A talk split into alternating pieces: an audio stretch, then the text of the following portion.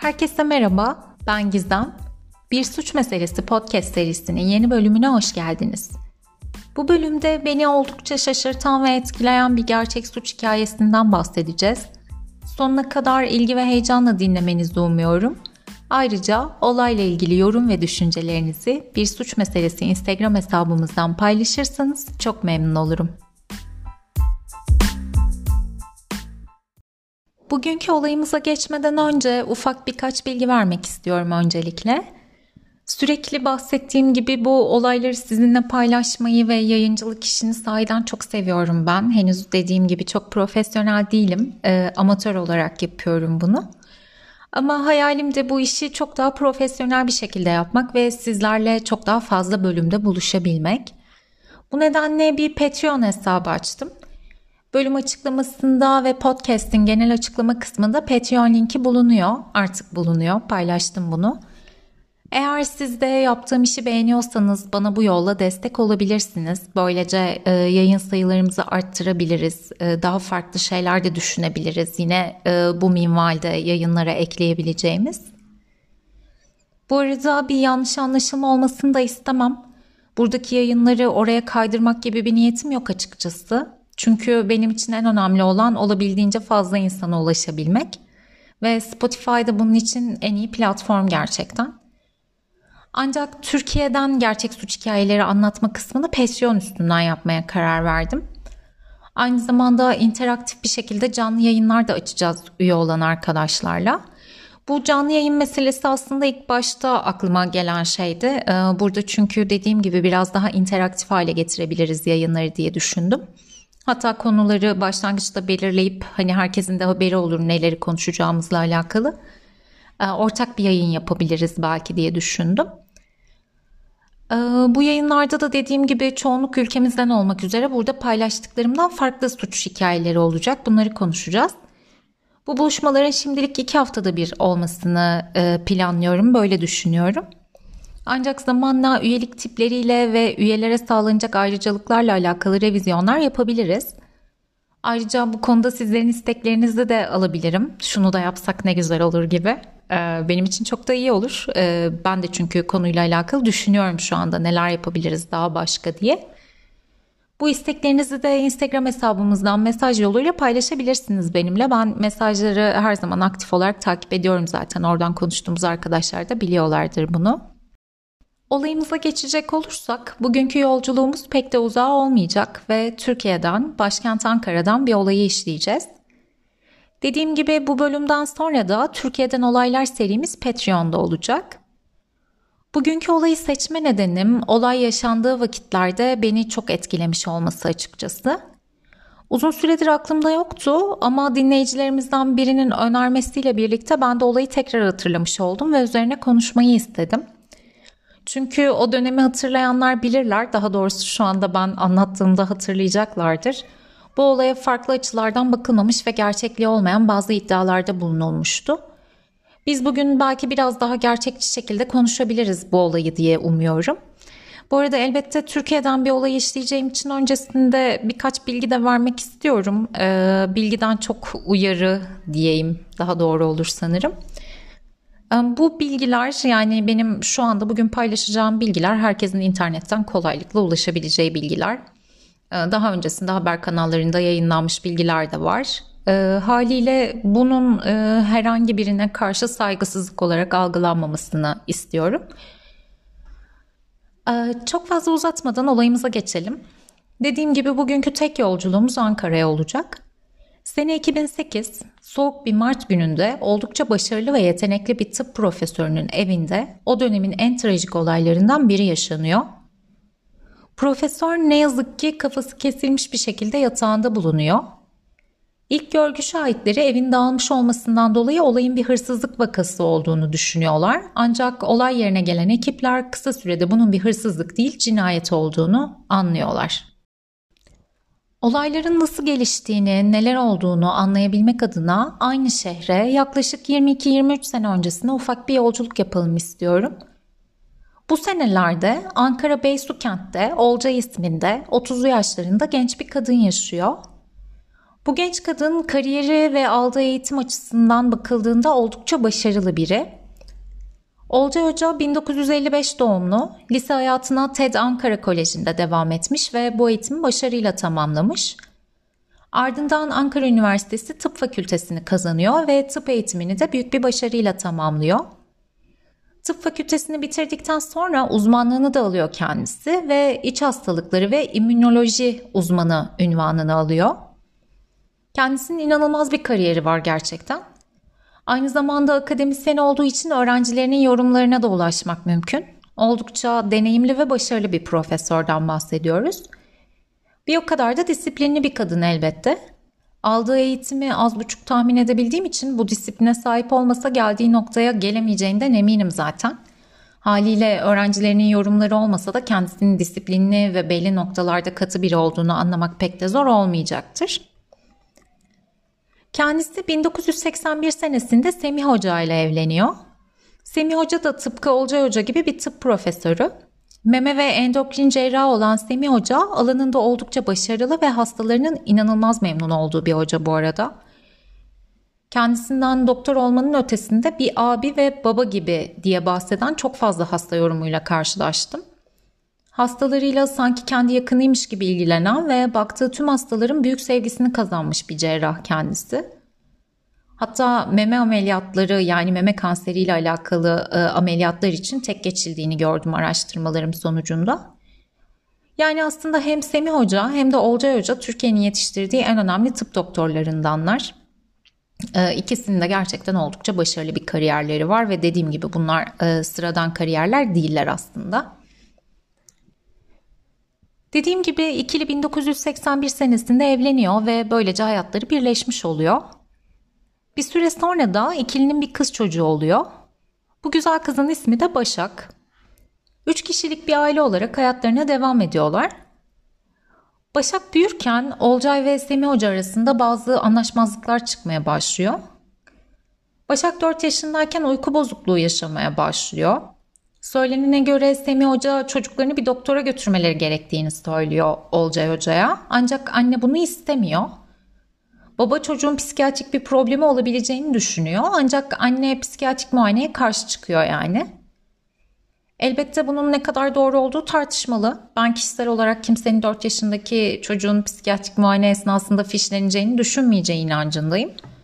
Ancak bazen çok kültürlü ve eğitimli ailelerde bile böyle ilginç şeyler yaşanabiliyor. Haliyle konuyla alakalı net bir yorum yapmak imkansız. Ben e, Semih Hoca'nın e, bildirdiği şeyi söylüyorum. Ancak Başak geçirdiği bu zorlu süreçte herhangi bir tedavi görmüyor. Net olan kısım da sadece bu.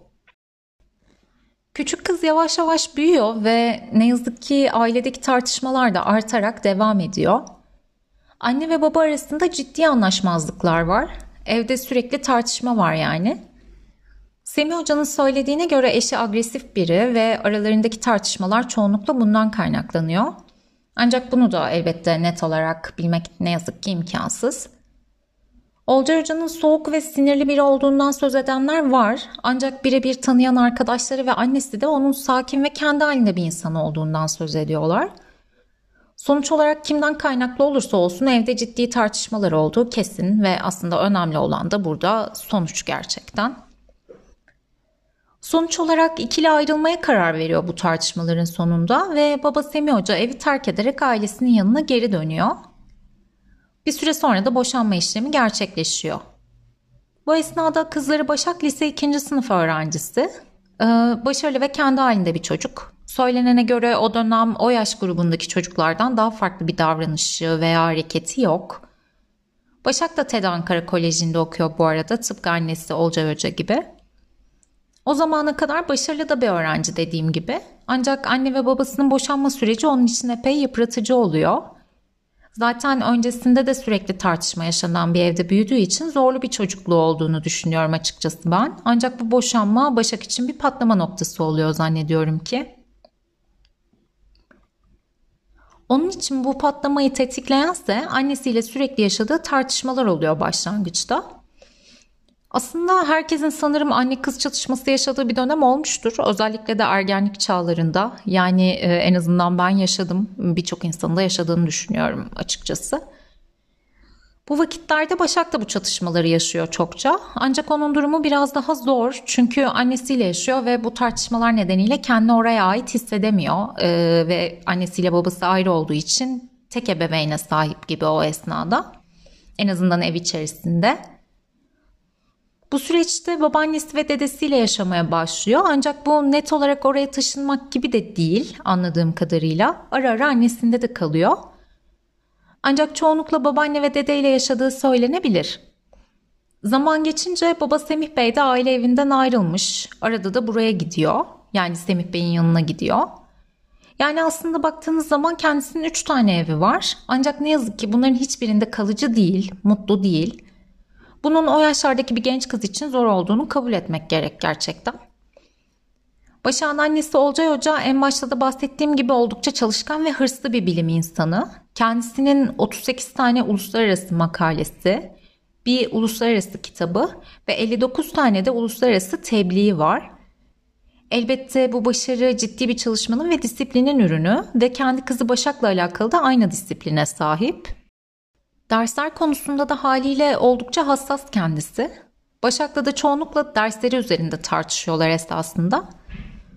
Bu noktada dediğim gibi Başak kaçışı babaanne ve dedesiyle yaşamakta buluyor. Ancak anne kız çatışması onu psikolojik olarak epey etkiliyor. Olumsuz yönde elbette.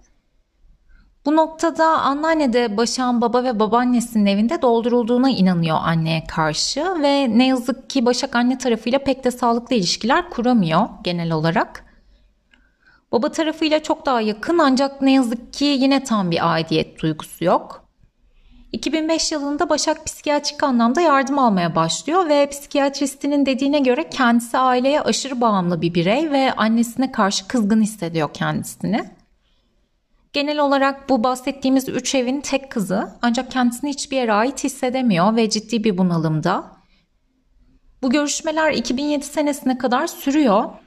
Görüşmelerden birinde Başak dedesine bir şey olmasını kaldıramayacağını ve ona bir şey olursa çok acı çekeceğini düşündüğünü bu nedenle kendisine ufak ufak zarar verdiğini ve bu duruma şimdiden alışmaya çalıştığını belirtiyor. Hatta bu durumdan kendisi ufak bir aşılama diye bahsetmiş. Hani aşı olup kendimizi bir şeylerden koruyoruz ya. Yani o da e, kendisini bu üzüntüden bu şekilde yavaş yavaş kendisini alıştırarak korumaya çalıştığını söylemiş. Aynı zamanda annesinin onu anlamadığından ve kendisinin de annesine zarar verdiğinden söz ediyor. Burada zarar vermek derken bahsettiği şey fiziksel anlamda zarar vermek değil bu arada. Bahsettiği aslında e, bir şekilde annesiyle aralarında geçen bu çatışmaların hem kendisine hem de annesi Olcay Hoca'ya ciddi anlamda zarar verdiği yönünde. Bu nedenle ayrı yerlerde yaşamalarının en mantıklı karar olduğunu düşünüyor. E, ki bence de belli bir noktada mantıklı bir kararmış bu. Ancak 2007 senesindeki son görüşmesinin ardından bir daha terapi seanslarına gitmiyor Başak. Telefonlara da cevap vermiyor. E, psikiyatrist de onu birkaç kez aramış ama ne yazık ki ulaşamamış. Bu arada Başak Bilkent Üniversitesi Hukuk Fakültesini kazanıyor. Yine bilenler bilir bu da oldukça büyük bir başarı gerçekten. Yani üniversite sınavında güzel bir başarı elde ediyor. Ancak Başak'ın bahsettiğim psikolojik sorunlar nedeniyle okuldaki başarısı da çok yüksek olmuyor. Anne Olcay Hoca kızının ders çalışmadığından ve okuldaki derslerine gitmediğinden sıklıkla yakınıyor. E, bu arada müsrif de bir e, genç kız olduğunu düşünüyorlarmış Başak'ın. Hem anne hem anneanne bu şekilde düşünüyor ve böyle yaşamaması gerektiğini söylüyorlar. Yani aslında Başak'ın yaşam stili anne Olcay Hoca'ya ve Olcay Hoca'nın annesine de e, pek uygun değil. Ee, bu arada Başak eve geldiğinde yaşadıkları tartışmalardan da tüm komşuları haberdar ve e, Olcay Hoca kızıyla alakalı rahatsızlığından onlara da söz ediyor sıkça. Bu esnada babayla iletişimi devam ediyor ancak anne kendisini Başak'la alakalı görüşmeye çağırdığında Olcay Hoca'nın saldırgan tavırlarından korktuğunu ve kendisine direkt olarak saldırmasından endişe ettiğini söyleyen baba bu görüşmelere gelmiyor. Bu noktada durum net olarak nedir bunu elbette bilemeyiz hiçbirimiz. Sadece ifadelere göre konuşabiliyoruz. Ee, ancak eminim Başak kendisini iyice çaresiz ve yalnız hissetmiştir e, bu durumda. Kısacası ortada olan e, ve net olarak aslında bildiğimiz şey ebeveynler arasında ciddi bir anlaşmazlık ve ne yapacağını bilemeyen ve psikolojik sorunlarla boğuşan bir genç kadın. Şimdi ilk başta bahsettiğim 2008 senesine gidiyoruz. O akşam Başak ve anne Olcay Hoca birlikteler. Aralarında her zamanki rutin tartışmalardan biri çıkıyor. Anne kızına o saate kadar nerede olduğunu soruyor ve Başak kütüphanede ders çalıştığını söylüyor. Anne ona inanmıyor ve sonradan da göreceğiz aslında. Evet Başak kütüphanede değil o esnada. Ee, ve anne ona bu şekilde hukuk fakültesi değil açık öğretim bile bitmez diyerek birkaç hakaret ediyor. Bunun üzerine tartışıyorlar. Sonuç olarak biraz daha zaman geçtikten sonra Başak odasına çıkıp ders çalışacağını söylüyor. Fakat annesi ona yine inanmıyor ve Başak'ın ifadesine göre kendisine yine hakaret etmeye başlıyor. Elbette bunlar tamamen Başak'ın ifadeleri. O gece neler konuşuldu ve neler yaşandı bunu kimsenin bilmesi ne yazık ki şu aşamada mümkün değil. Sonuç olarak Başak odasına çıkıyor ve Olcay Hoca da uyumak için yatağına geçiyor. Başak annesine çok hırslanmış durumda. Zaten genel olarak ona karşı duyduğu bir hırs da var. Ee, daha önce bahsettiğim gibi psikiyatristine de e, bundan bahsetmiş durumda.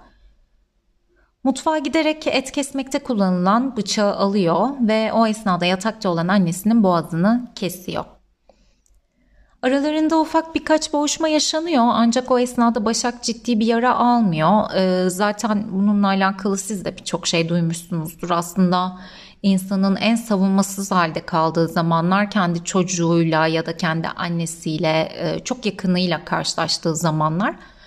Haliyle Olcay Hoca'nın da karşısında kızını görünce kendini direkt olarak korumaya geçmemesi çok anlaşılabilir bir durum yani. Haliyle e, dediğim gibi arada çok büyük bir boğuşma yaşanmıyor. E, Başak da ciddi bir yara almıyor. Ardından Başak banyoya giderek kendi boğazını kesmeye çalışıyor. Ancak dediğine göre kanı görünce bunu yapamayacağını anlıyor. Aynı zamanda söylediğine göre e, eğer kendisi de ölürse annesinin soyunun tamamen kuruyacağını düşünmüş. Bunlar tamamen Başak'ın ifadeleri. E, çünkü annesinin bir üvey kardeşi varmış ve onun da bir çocuğu yokmuş. Haliyle kendisinin yaşaması gerektiğini düşünmüş. Ee, ardından kan bulaşan kıyafetlerini yıkıyor, elini yüzünü temizliyor ve evi dağıtıyor. Sonra da komşularına giderek eve hırsız girdiğini ve annesinin öldüğünü anlatıyor. Bahsi geçen komşu eve geliyor, kanlar içerisindeki hocayı buluyor ve polis aranıyor elbette. Sonuç olarak polis olayın hırsızlık değil cinayet olduğunu anlıyor ve Başak da olayı itiraf ediyor. Açıkçası burada benim için asıl önemli olan ve asıl paylaşmak istediğim mahkemede konuşulanlar. Öncelikle Başak'ın ifadesinden bahsedelim. Başak mahkemede annesiyle aralarında ciddi bir iletişimsizlik olduğundan ve ona sürekli hakaret ettiğinden, anlık bir cinnet esnasında bu cinayeti işlediğinden söz ediyor. Bu arada çoğunlukla Olcay Hoca'nın dediğim gibi eğitimle alakalı çok katı kuralları olduğu ve eğitim aslında burada sadece eğitim derken üniversite hayatını veya lise hayatını düşünmemek gerekiyor. Genel olarak Başak'ın arkadaşlarıyla görüşmesi, evden çıktığı, eve girdiği vakitler vesaire bu konuda normal bir ebeveynden daha katı olduğundan bahsediliyor. Ama elbette bu şekilde olan çok fazla insan var. Bu bir öldürülme sebebi olmamalı. Ee, Başak'ın anlattığına göre kendisi cinayet günü daha önce tanıştığı ve falcı olan bir arkadaşına muska yazdırmaya gitmiş. Ardından annesi onu arayarak hakaretler ederek eve çağırmış. Başak epey korkmuş ve eve gittiğinde kütüphanede olduğunu söylemiş. Olcay Hoca ona inanmamış. Ardından da bu e, bahsettiğimiz hukuk fakültesini böyle bitiremezsin, açık öğretim bile böyle bitmez ifadelerini kullanmış e, ve hakaret etmiş. Ardından Başak nerede olduğunu anlatınca da daha fazla hakarete maruz kalmış. Sonuç olarak bir cinnet anında bunu yapmış ve çok pişmanmış dediğine göre. Başak'ın zaten sorunlu bir çocukluk geçirdiği ortada. Bu net bir şey. Ee, buradaki muska ve büyü meselesi de psikolojik anlamda güçlü olmadığının kanıtlarından biri kesinlikle. Aynı zamanda kendisinin ben sağlam bir ev olmak istedim onlar beni gökdelen olmaya zorladılar diye bir ifadesi de var. Bu benim için etkileyici bir cümle açıkçası. Az biraz en azından Başak'ın ne yaşadığını anlamamıza yardımcı olabilir diye düşünüyorum. Burada elbette Başak katil ve yaptığı şey asla kabul edilemez bir şey. Ama diğer taraftan olayların nasıl ilerlediğini, nasıl bir ruh halinde olduğunu anlamak da önemli. Zaten bu seride çoğunlukla yaptığımız şey de bu. Mahkeme salonuna çıkarılan anneanne de kızının hakkını aramak için orada elbette. Yaşadığı şey gerçekten çok zor. Ee, bunu ancak tahmin edebilirim torununun annesini yani kendi kızını öldürmüş olması eminim atlatılması çok güç bir travmadır. Yani e, hatta atlatılma ihtimali yok belki de böyle bir şeyin. Anneanne sık sık Başak'ın annesine karşı doldurulduğundan söz ediyor. Aynı zamanda o dönemin kayıtlarına göre de Başak'la aralarında bir torun anneanne ilişkisi kalmadığının, Başak'ın aslında eski damadının çocuğu durumuna düştüğünün üzerinde duruluyor. Ama elbette bunlar internetteki kayıtlar. Eminim bir anneanne olarak kendisi de torununu sevmiştir. Ancak e, kızını öldürmesinden sonra çok da sevgi dolu olmaması anlaşılabilir bir şey olabilir açıkçası. Aynı zamanda anneanne Başak'ın müsrif ve umursamaz yaşam tarzını annesinin onaylamadığından söz ediyor ve tartışmalarında çoğunlukla bundan kaynaklı olduğu düşünülüyor. Yine Olcay Hoca'nın tarafından mahkemeye çıkarılan tanıklarla devam edeceğim. Açıkçası burada taraf sözcüğünü kullanmak da sahiden çok üzücü benim için. Çünkü aslında burada bir aileden bahsediyoruz. Özellikle de Başak ve anne Olcay'ın taraf olmaları üzücü geliyor bana.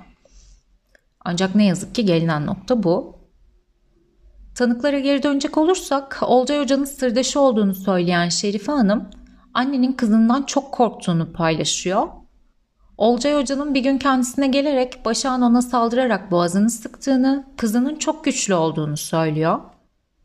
Bu arada Olcay Hoca'nın evine gelen temizlik görevlisi bir kadın var ve bu kadın da boğaz sıkma hadisesine şahit olmuş. Ee, kendisi aşağıda temizlik yaparken üst kattan e, bağırış sesleri duymuş ve bu sesler çok yoğunlaşınca da yukarı çıkma ihtiyacı hissetmiş. Yukarıya çıktığında başa annesinin üzerine çıkmış ve boğazını sıkar bir e, vaziyette bulmuş. Yani bu olayın bir şahidi de olduğu için yaşanmış olma olasılığı yüksek. Muhtemelen yaşanmış bir olay bu gerçekten. Yine aynı tanık Olcay Hoca'nın başıma bir kaza gelip ölsem de kızım anne katili olmasa dediğini aktarıyor.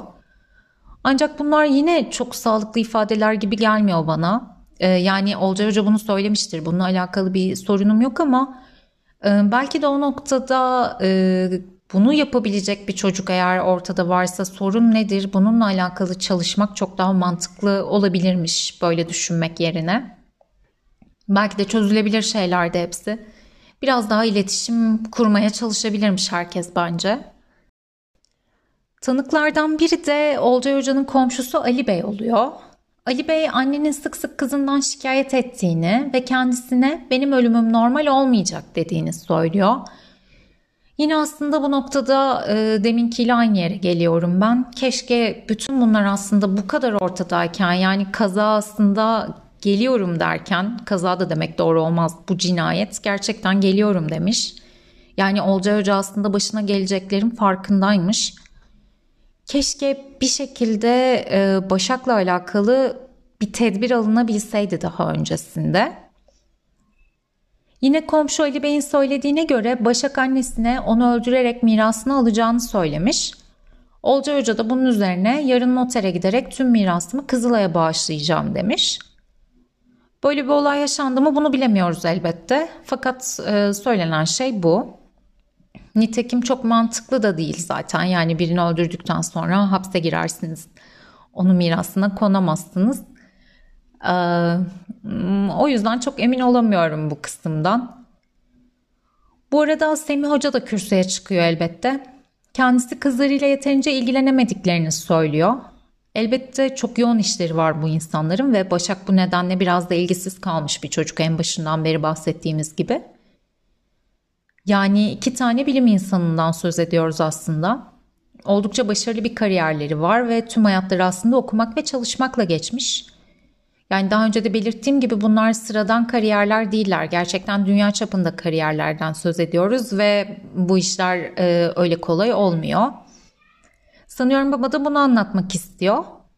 Aynı zamanda Olcay Hoca'nın agresif ve saldırgan bir kişiliği olduğunu, bir gün dekanlık koridorunda kendisine saldırdığını anlatıyor. Ayrıca kızları başa ağza alınmayacak hakaretler ettiğinden de söz ediyor. Bu hakaretlerin açık şekli var ancak ben yayında söyleyemiyorum elbette. Ee, çok ağır şeyler ne yazık ki. Yine elbette bu babanın ifadesi ancak Başak da ifadesinde aynı şeyleri söylediği için bunun yaşanan bir gerçeklik olduğunu düşünüyorum ben. Bu tarz şeyler de aslında aileler içerisinde çok fazla problem yaratmayacağı düşünülerek sanırım yaşanabiliyor. İnsanlar birbirlerine hakaret edebiliyorlar, ağır şeyler söyleyebiliyorlar. Bunların karşılığı elbette asla cinayet olamaz. Bir insanın kafasının kesilmesi asla olamaz. Ancak yine de karşımızdaki insanı değersiz hissettiren bir davranış şekli bu. Ee, bizim ailemizden biri olsa bile ona saygı duymak durumundayız. Ee, saygılı bir şekilde iletişim kurmak durumundayız. Ee, umuyorum bunu da yavaş yavaş yerleştirebiliriz. Eminim hepimizin başına gelmiştir gerçekten. Dediğim gibi bunu bir e, direkt olarak bir cinayet sebebi olarak görmemek gerekir. Ancak e, yeri gelmişken bu tarz şeylere de dikkat etmemiz gerektiğini söylemek istedim ben. Babaanne de kürsüye çıkıyor ve Başak'ın çoğunlukla onlarla yaşadığını ve annenin Başak'la ilgili olmadığını, onu ilgisiz bıraktığını söylüyor. Babaannenin söylediğine göre Olcay Hoca'nın dekanlık işleri de başlayınca kendisi iyice yoğunlaşmış, e, kongrelere gidiyormuş, hastalarıyla ilgileniyormuş, onun haricinde öğrencileri varmış, makaleleri varmış vesaire. Bu noktada Başak'ın yalnız kaldığı doğru ancak çalışan ve başarısı dünya çapında olan bir bilim insanını da çok çalışmakla suçlamak ne kadar mantıklı bilemiyorum. Sonuçta el birliğiyle Başak'la ilgilenilebilirmiş aslında hiçbir sorun olmadan. Ancak ne yazık ki sürekli problem yaşanmış bu ailede. Herkes birbirine kızar durumda sürekli. Özellikle aile büyükleri bu şekilde.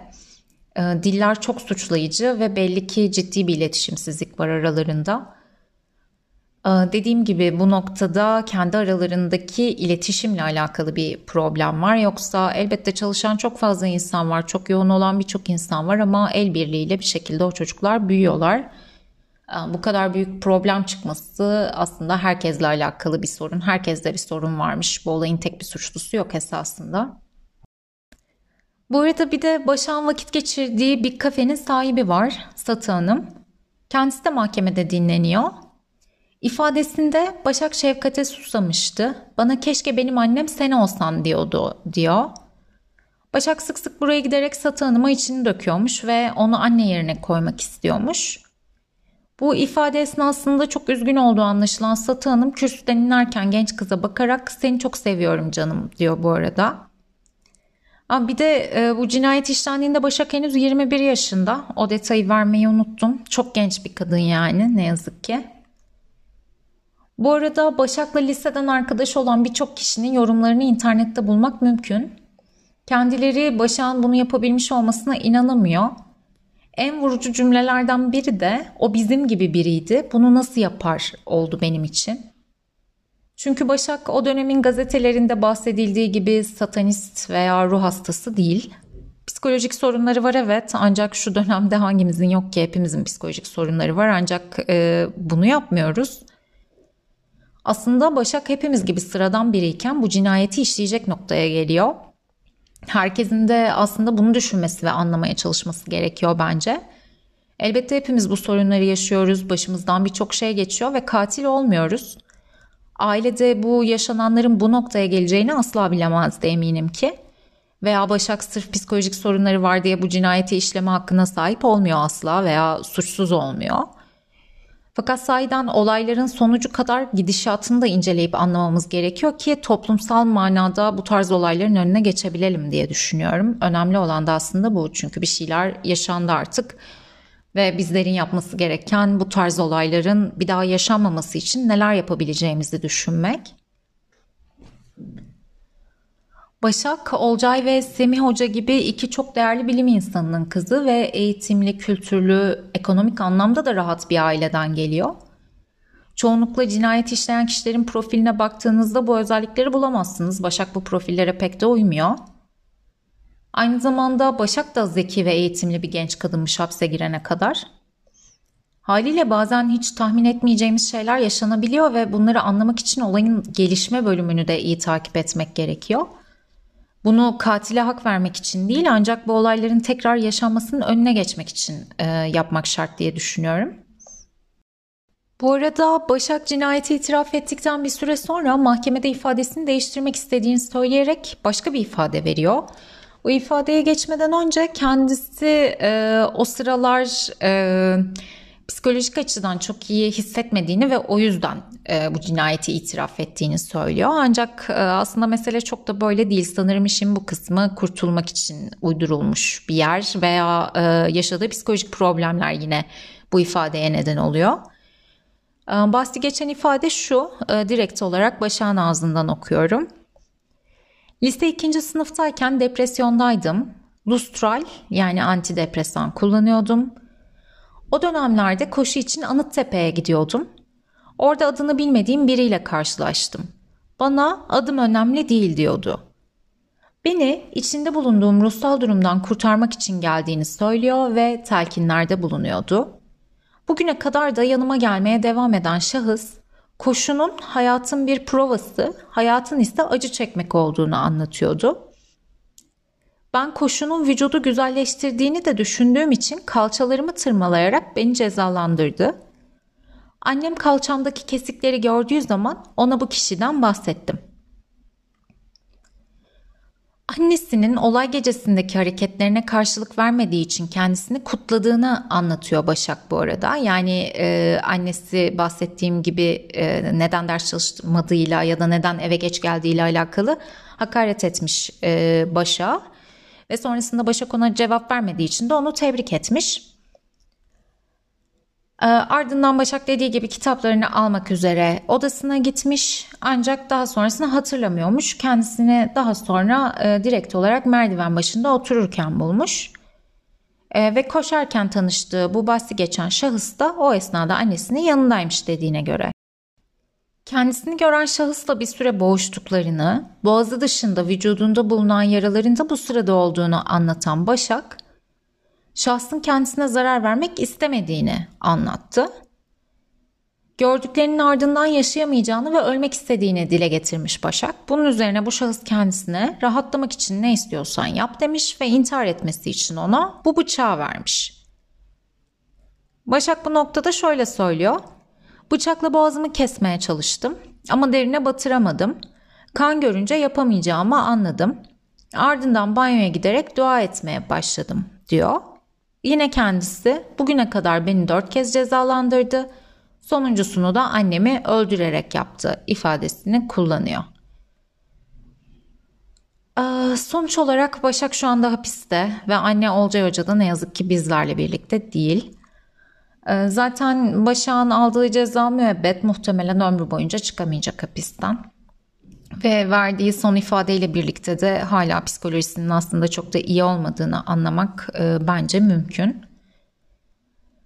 Dediğim gibi Olcay Hoca çok değerli bir bilim insanı. Çalışmaları hep yaşayacak elbette ancak anne kız olarak yaşayamadıkları güzellikler çok yaralayıcı bence. Eminim Başak her zaman bu yaptığının pişmanlığını yaşayacak e, hatırladıkça kendinde oldukça.